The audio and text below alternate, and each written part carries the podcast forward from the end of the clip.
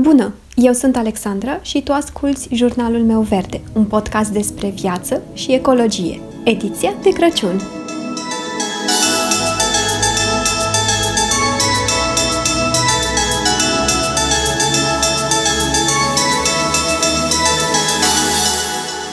Mai sunt doar 2 zile până la Crăciun. Știu că poate suna ca un clișeu, dar mi se pare că zilele acestea s-au dus atât de repede și într-un fel îmi pare rău că podmăsul se va încheia. Însă partea bună este că ne vom delecta, cu măsură sper, cu tot felul de lucruri delicioase. Și mai ales aș spune că ne vom delecta, majoritatea dintre noi, cu ceva timp liber. Cred că avem nevoie, mai ales după anul acesta, care a fost poate pentru majoritatea dintre noi, unul dintre cei mai grei ani din ultima perioadă. Avem nevoie să luăm o pauză, să ne deconectăm și să ne pregătim pentru noul an. Perioada aceasta mi se pare un prilej numai bun, nu doar să ne relaxăm, ci să facem și o evaluare onestă a anului care tocmai a trecut. Și nu mă refer la a ne gândi la câte lucruri am bifat din ce ne-am propus la modul general, ci mai degrabă la ce lucruri am bifat din cele pe care ni le-am propus pentru noi și pentru sufletul nostru. De foarte multe ori, tindem să ne punem pe plan secundar pe noi, dorințele noastre și chiar dezvoltarea noastră personală. Însă a ne prioritiza persoana noastră, a înțelege mai bine nevoile noastre, a ne concentra pe dezvoltarea personală și descoperirea sinelui, ne poate aduce foarte multe beneficii pe care poate nici nu le știam. În primul rând, prioritizarea dezvoltării personale ne ajută să dăm mai mult sens vieții. Atunci când facem asta, învățăm că de fapt lucrurile care se întâmplă în viața noastră nu sunt degeaba și nu sunt doar ca să ne îngreuneze viața, ci sunt acolo mai degrabă pentru a învăța ceva din ele. De foarte multe ori vom învăța să avem poate mai multă răbdare, să fim mai prezenți sau să ne iubim propria persoană mai mult. Concentrarea pe a ne cunoaște pe noi înșine ne ajută să ne înțelegem mai bine. Așa că și încrederea în noi înșine crește ca urmare a acestui fapt.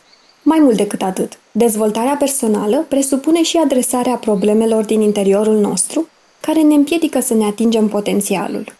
Așadar, vom reuși astfel să conștientizăm, să adresăm și să tratăm frici, credințe care ne limitează, obiceiuri nesănătoase și așa mai departe. Și nu în ultimul rând, ne va ajuta să fim mai confortabili atunci când suntem singuri. Atunci când investim mai mult timp în a ne cunoaște pe noi înșine, ne conectăm cu cine suntem noi de fapt, iar această conexiune ne va permite să ne simțim mai confortabil cu noi înșine și în mod natural să începem să ne bucurăm mai mult de propria companie și să nu ne mai simțim singuri. Ideea este că, indiferent cum alegem să ne petrecem timpul în perioada următoare, fie prin introspecție, pregătirea terenului pentru anul următor și prioritizarea dezvoltării personale, fie doar prin relaxare, să nu uităm să ne facem nouă viața mai frumoasă și ușoară. Și poate ar fi o idee chiar să limităm în perioada aceasta consumul de știri și alte informații și să ne îndulcim viața. Poate chiar să încercăm un detox de la canalele de socializare, dacă simțim că avem nevoie. Ideea e să facem mai mult din lucrurile care ne aduc bucurie și liniște sufletului nostru și care ne dau suficientă energie pentru a merge mai departe. Trebuie să avem grijă de mintea noastră, de corpul nostru și de sufletul nostru, pentru că umplerea timpului doar cu responsabilități care nu fac decât să-i prioritizeze pe cei din jurul nostru, în defavoarea propriei persoane, lucrul acesta ne poate stoarce de puteri, de energie, de entuziasm. Doar făcând din persoana noastră o prioritate, doar așa vom putea avea forța de a continua sau a începe în noul an proiectele care sunt aproape de sufletul nostru. Fie că vorbim de proiecte pe care vrem să le dezvoltăm sau să continuăm în zona ecologiei și sustenabilității, fie că vorbim despre orice alte proiecte avem în minte. Trebuie să ne gândim și să depunem efort pentru lucrurile care ne fac viața mai frumoasă.